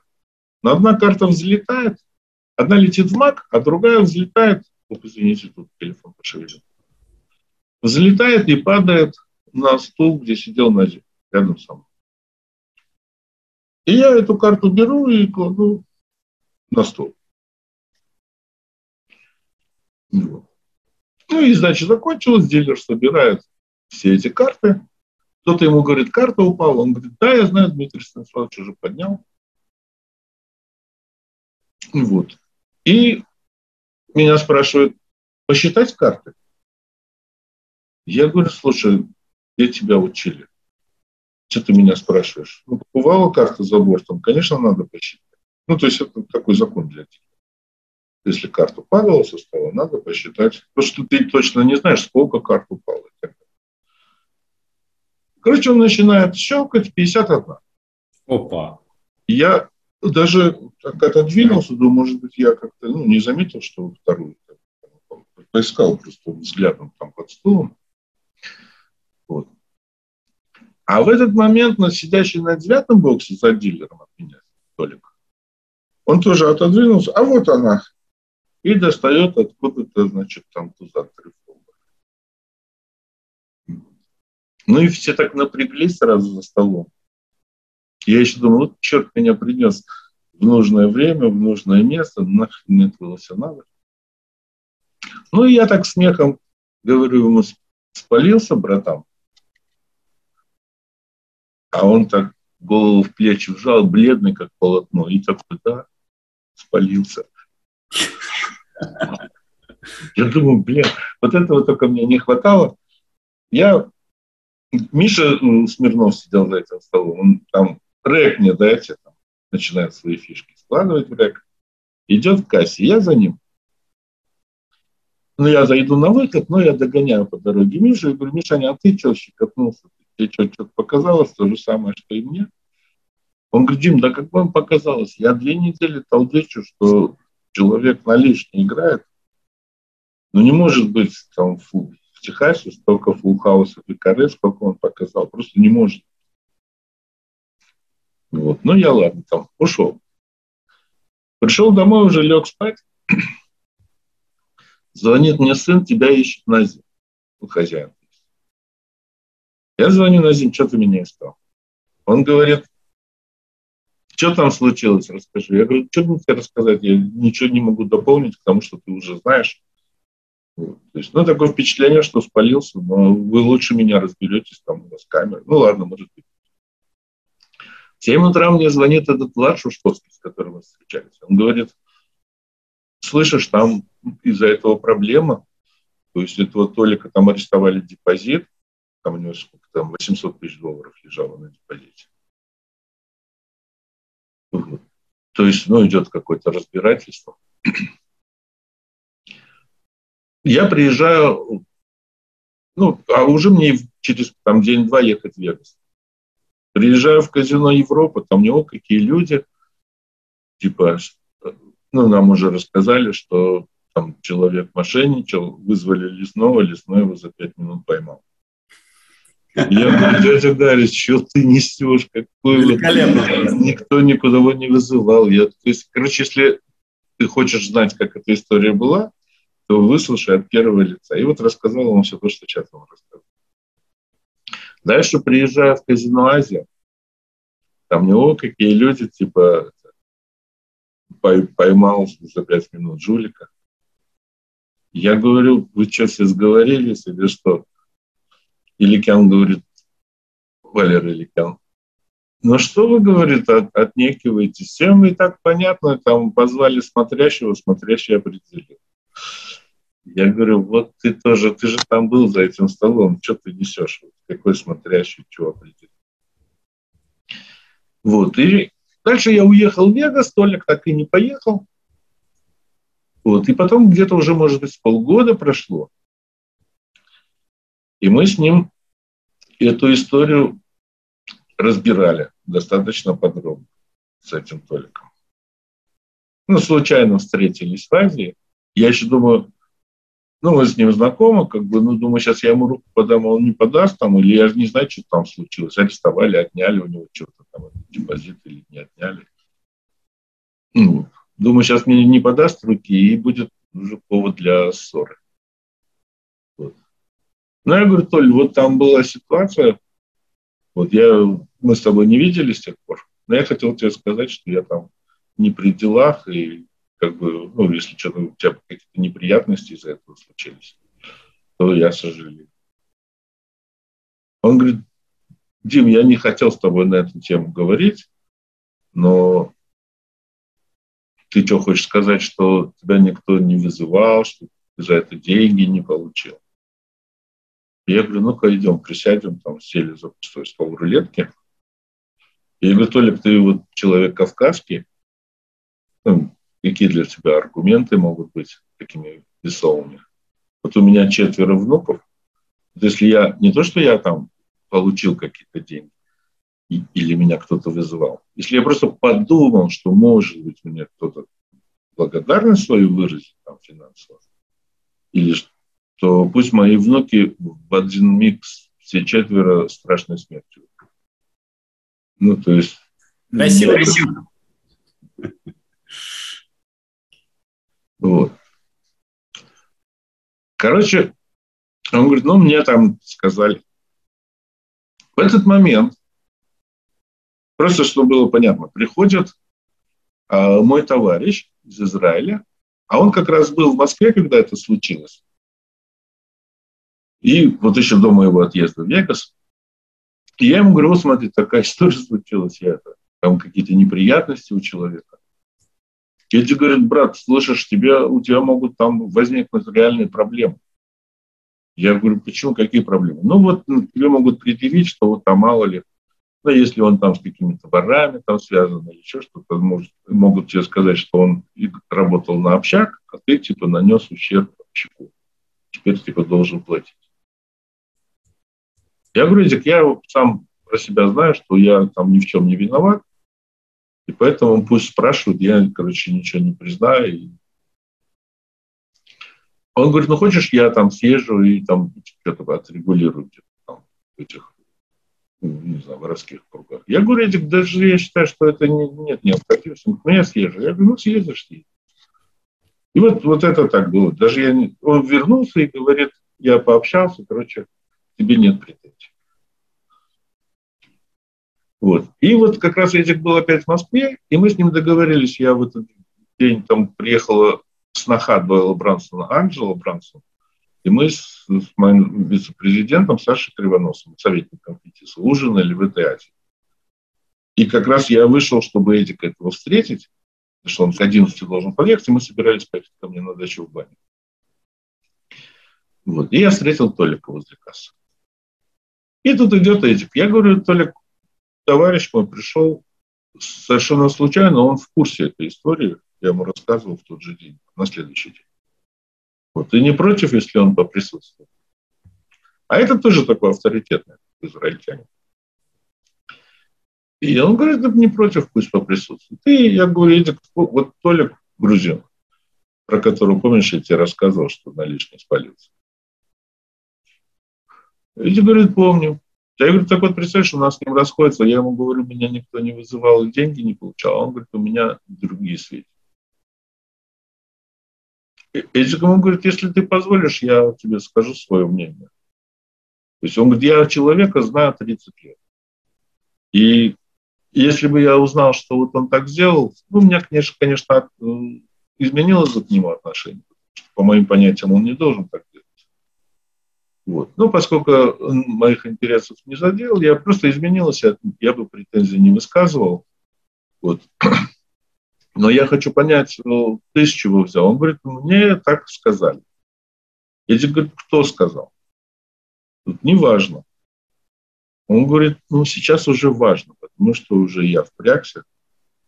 И я тебе объясню, почему важно.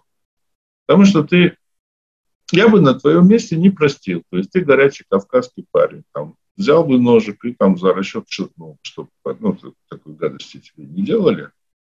Вот. А потом бы ты выяснил, что это какой-то нехороший человек редиска, зачем-то ему это было выгодно, вот это все рассказал. Вот. И ты взял грех на душу, и человека хорошего не вернешь. Поэтому давай этот момент мы сейчас с тобой распутаем. Хочешь там, поехали ну, на любые разборы, кто тебе сказал, где сказал. Я хочу выяснить и доказать тебе, что, скорее всего, это неправда.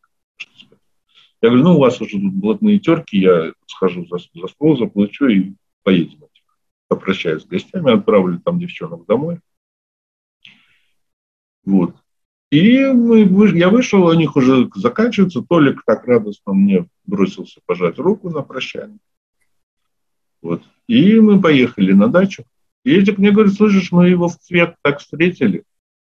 Потому что у него были очень такие, говорит, в отношении тебя нехорошие планы.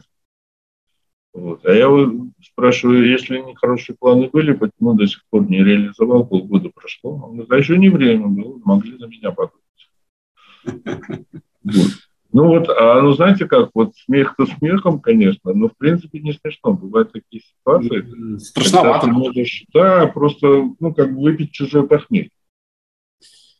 Ну, да. Вот, что, а этот э, Толик сейчас хорошо чувствует, все нормально? Да, да, мы с ним после этого виделись. Я помню, мы там в какие-то Шарм-эль-Шейхи там как-то вместе, ну как вместе, он сам по себе тоже приезжал. Но там еще был один с этим э, инцидентом связанный момент. Я проводил первый в России как бы чемпионат по покеру в космосе. И Толик вдруг изъявил желание заявиться и тоже принять участие. Я говорю, Толик, по мне, так ты бы лучше воздержался, потому что ты создаешь, ну, как бы небывалый прецедент. То есть уже эта история облетела, вся Москва знает, что там ты что-то был нехорош. Вот, и мне нужно там то ли допустить тебя, то ли не допустить тебя к этому чемпионату России. Ну, на основании там подмоченной репутации. Но я же не могу там своим решением взять и там кого-то допустить, кого-то не допустить. Мне нужны какая-то дисциплинарная комиссия, которая сегодня не существует, чтобы это были какие-то уважаемые члены покерного сообщества, чтобы кто-то подал на тебя жалобу, что тебя надо дисквалифицировать. Тебе нужно дать а, право защищаться, там, ну, какой-то ты сам или с адвокатом, или, ну, как-то ты должен говорить, что такого не было, или еще что-то. Ну, потому что это все же недоказанные вещи. Вот, поэтому мне лучше, чтобы ты не приходил. Наступает день открытия, заявляется в турнирную зону этот столик. Я беру микрофон и говорю, минуточку, внимания, уважаемые. Вот заявляется столик, про которого там ну, кто-то что-то думает. Вот. Я хотел бы спросить его, как он ответит на возможные, значит, ну, претензии к нему. Он тоже берет микрофон и говорит, что того Толика, про которого были вот эти нехорошие слухи, его больше нет. Вот я Аслан Казаев, и я клянусь, что я очень с уважением отношусь и к покеру, и к федерации, и ко всему этому покерному сообществу. И я даже, если что-то умею, я в жизни себе не позволю, особенно в рамках чемпионата России. Ну, чтобы не снижать, значит, планку этого турнира. Ну, я говорю, хорошо, ну, лично мне от кавказского человека такого слова, как клянусь, достаточно. Вот. И лично я склоняюсь к тому, что только мы допустим. Если у кого-то есть другое мнение, ну, а там, ну, там Саша Кравченко был недовольный вид, когда этот вопрос возник. Я говорю, если кто-то сейчас хочет что-то сказать, пусть скажет. Если он промолчит и никто не скажет, то мы будем считать этот инцидент исчерпанным. Ну, как, знаете, как поп на свадьбе. есть ли на, ну, во время венчания бракосочетания, есть ли кто-то, кто считает, что этот брак нельзя заключать? Угу. Если, он, если он не скажет, то потом его обвинение не принимается. То есть пусть скажет сейчас, до того, как это совершится. Вот. Ну, никто ничего не сказал, Толик играл там, ну, ничего он не выиграл. И вот. То есть и на этом как бы инцидент, мы остались с ним друзьями, не скажу, что близкими. Вот, но очень так ну, при встрече улыбаемся и жмем друг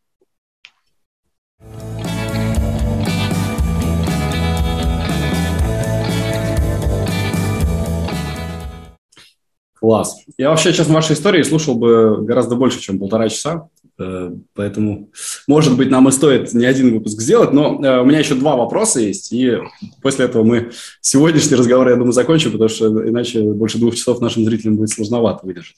Э, первый вопрос про ВСОП 2009 года, когда вы один из самых больших доездов, который в базе есть, совершили там в хедзап чемпионате по 10 тысяч долларов – дошли до довольно высокого раунда. Э, с кем интересным приходилось встретиться тогда? Были ли крутые соперники известны? А, ну, я могу рассказать, но с маленькой оговоркой это был не я. Это был Дмитрий Лесной-младший, мой сын. То есть это, это не важно. Вот она, путаница. Прекрасно.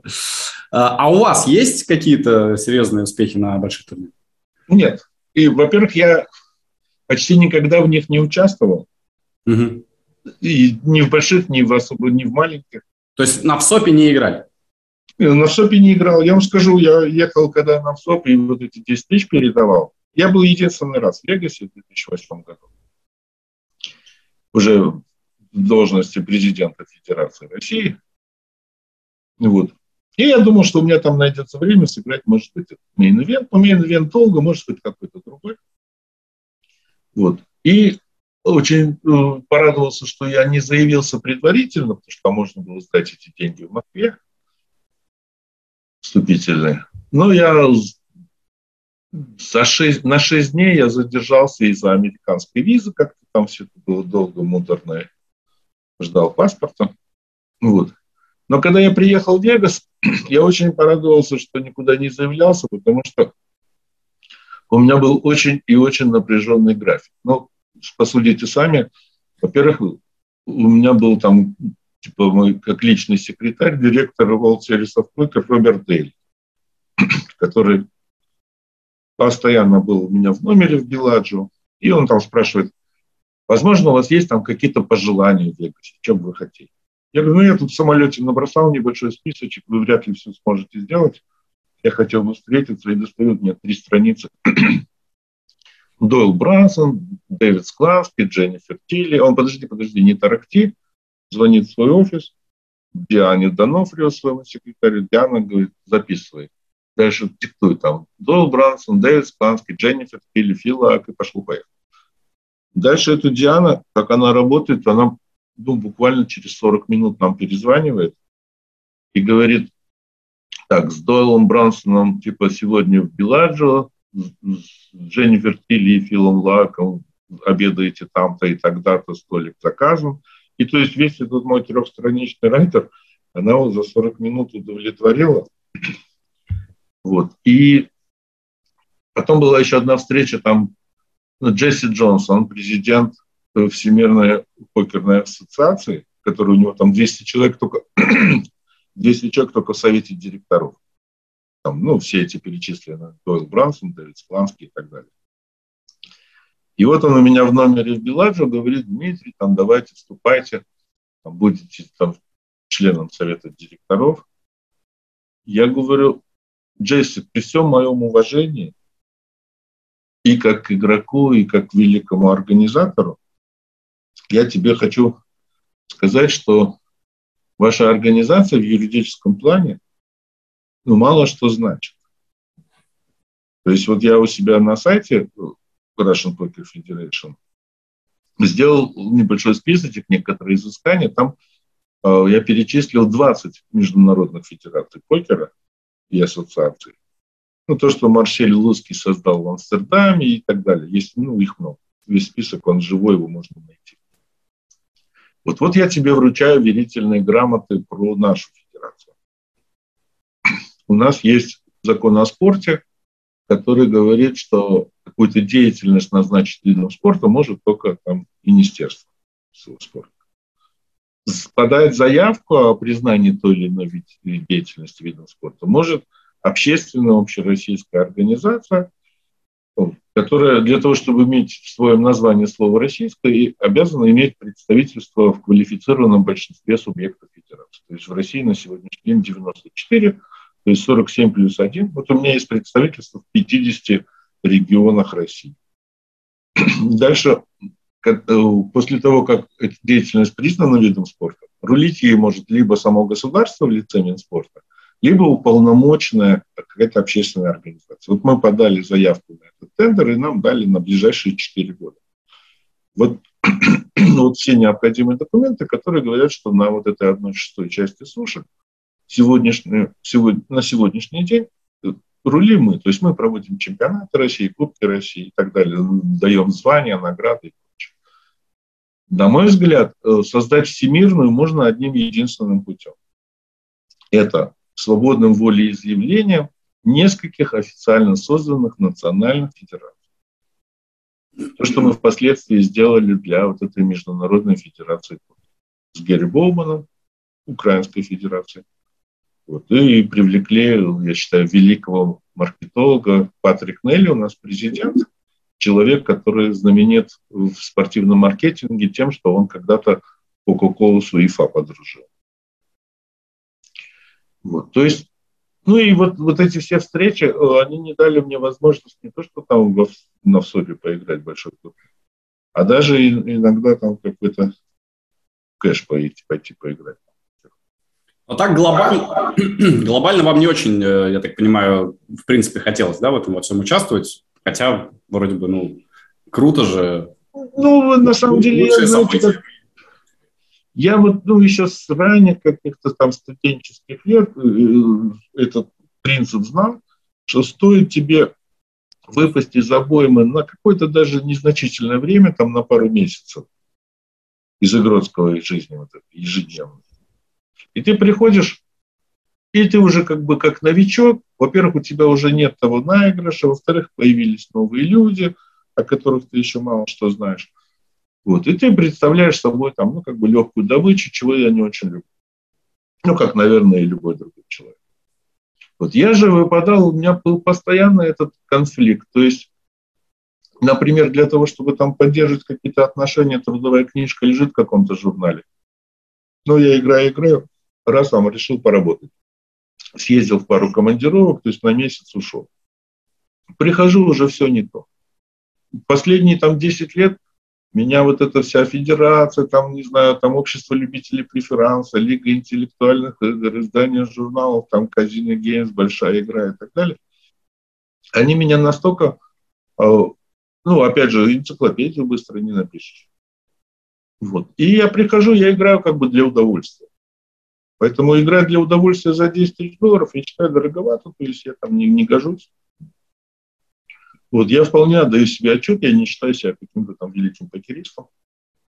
Вот как организатор, да, когда говорят, что я там внес какой-то вклад, но на самом деле, наверное, да, там как-то, ну, создали э, телевизионную школу покера, на которую многие люди ссылаются как на свой первый в жизни опыт и знания про покер.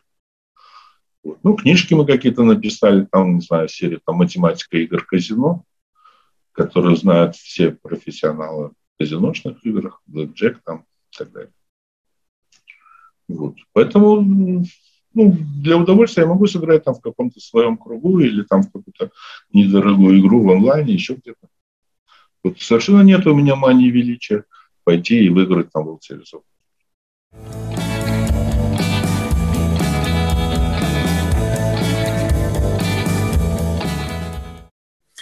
Вы сегодня очень много интересных историй рассказали. Я еще одну попрошу рассказать в концовке нашего разговора про самолет, который э, должен был полететь в Батуми, а полетел в итоге в Тбилиси.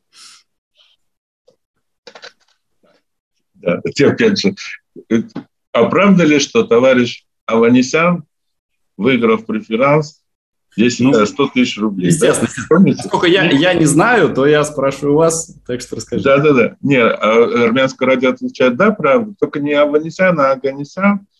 И не в преферанс, а в секу, и не выиграл, а проиграл, и не 10 тысяч, а 100 тысяч. Это история про великого Джакию, его звали в быту Яков Абрамович Моцкуришвили. Вот. Ну, он себя сам называл Жак, ну, потому что Яков. И кличка эта появилась от того, что он говорил Джакия, Джакия. И вот он стал Джаки. Он был, я думаю, лучший в Союзе игрок нарды, именно короткий, потому что длинный считался там ереванский пудик там сильнее всех играл. Вот. Ну и Джаки был, конечно, необыкновенный мастер постановки. Ну и история выглядит так какой-то серьезный такой тбилисский предприниматель, может быть, он был директор мясокомбината, летит в Москву от Тбилиси и в своем там первом классе занимает место там, в первом ряду, а рядом уже дремлет Джаки, как уж прислонившись. Ну и пока тот садится, пристегивается, Джаки просыпается и говорит, уважаемый, во сколько прилетаем в Кутаиси? Тот говорит, э, вы, может, перепутали рейс, потому что мы не в Кутайсе летим, мы летим в Тбилиси. Он говорит, что за люди? Ну, начинают сразу какие-то свои шутки, подколы идиотские.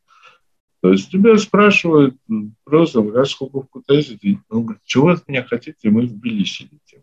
Он девочка, девочка, там стюардесса дает. А когда прилетаем в Кутайсе? Наш самолет выполняет плановый рейс Москва-Тбилиси. Вот сколько ты ей дал? Почему она мне вот это говорит? Что ты несешь?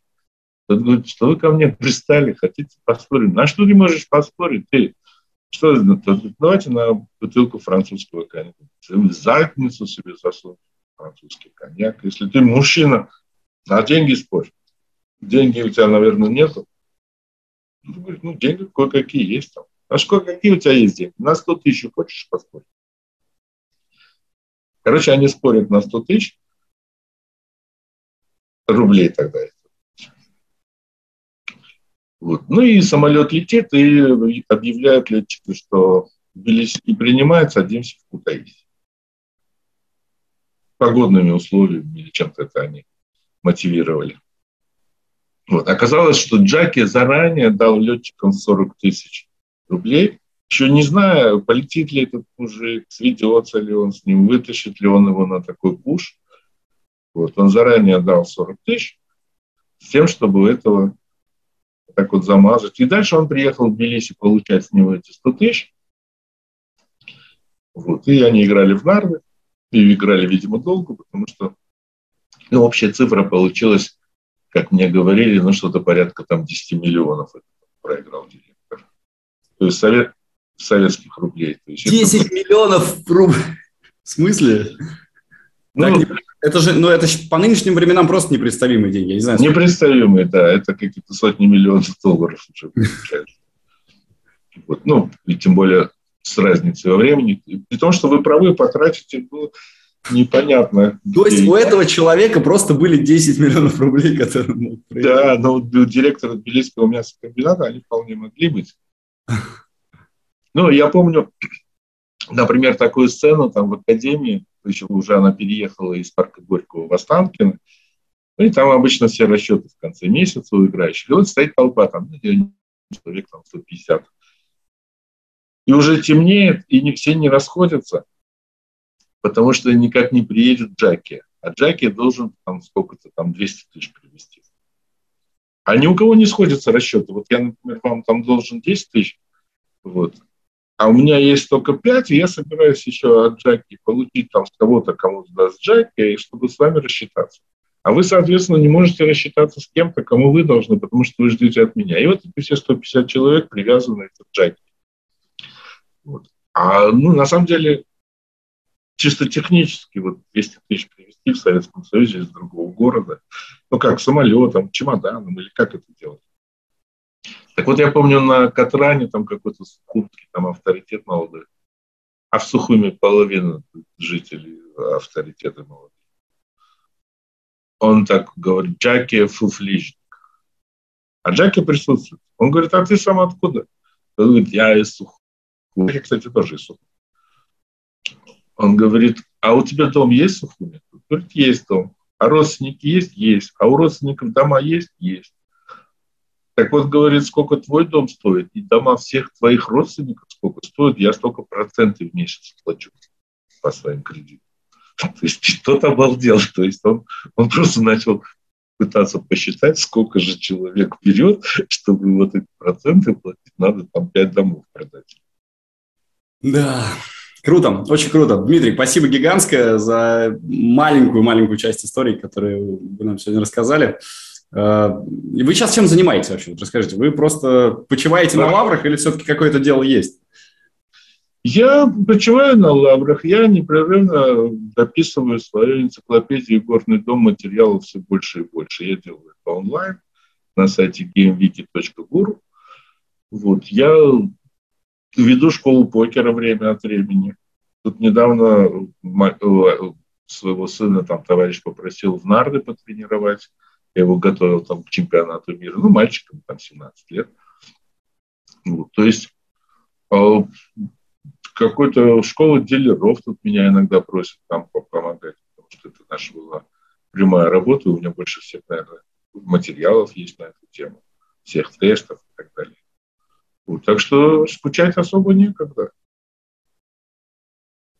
Ну, я тогда желаю в дальнейшем не скучать никогда. И чтобы истории только прибавлялось, потому что на Кипре, конечно же, не так может быть весело, как э, в России, но там сообщество, я так с некоторыми людьми знаком, тоже вполне... Я думаю, вот сейчас начался большой турнир тут на севере, и я думаю, что кто же остался в России, потому что все здесь. Но вы не собираетесь тоже? Нет, я туда езжу, я с ними с удовольствием там общаюсь, я, не знаю, бухаю, в баню хожу. Вот. Но сидеть в турнире, и тем более, когда еще нельзя курить, я просто не могу, и мне это не очень интересно. На самом деле я ну, вижу большую разницу между там, турниром, покером и кэш-игрой. Вот. И кэш-игра мне гораздо больше импонирует. Вот. И на, на турнир всегда надо отвести какое-то время, особенно, вот я говорю, такой так World Series of Poker, который идет 11 дней, event.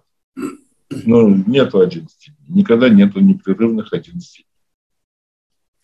Спасибо вам огромное. И Спасибо вам, мне тоже было очень. Надеюсь, что зрителям это очень понравится, потому что я тут заслушивался просто. Спасибо, друзья. Это пока «Жизнь как покер». Подписывайтесь на канал. Дмитрий Лесной сегодня был у нас в гостях. До скорых встреч. Пока-пока. Спасибо. Пока.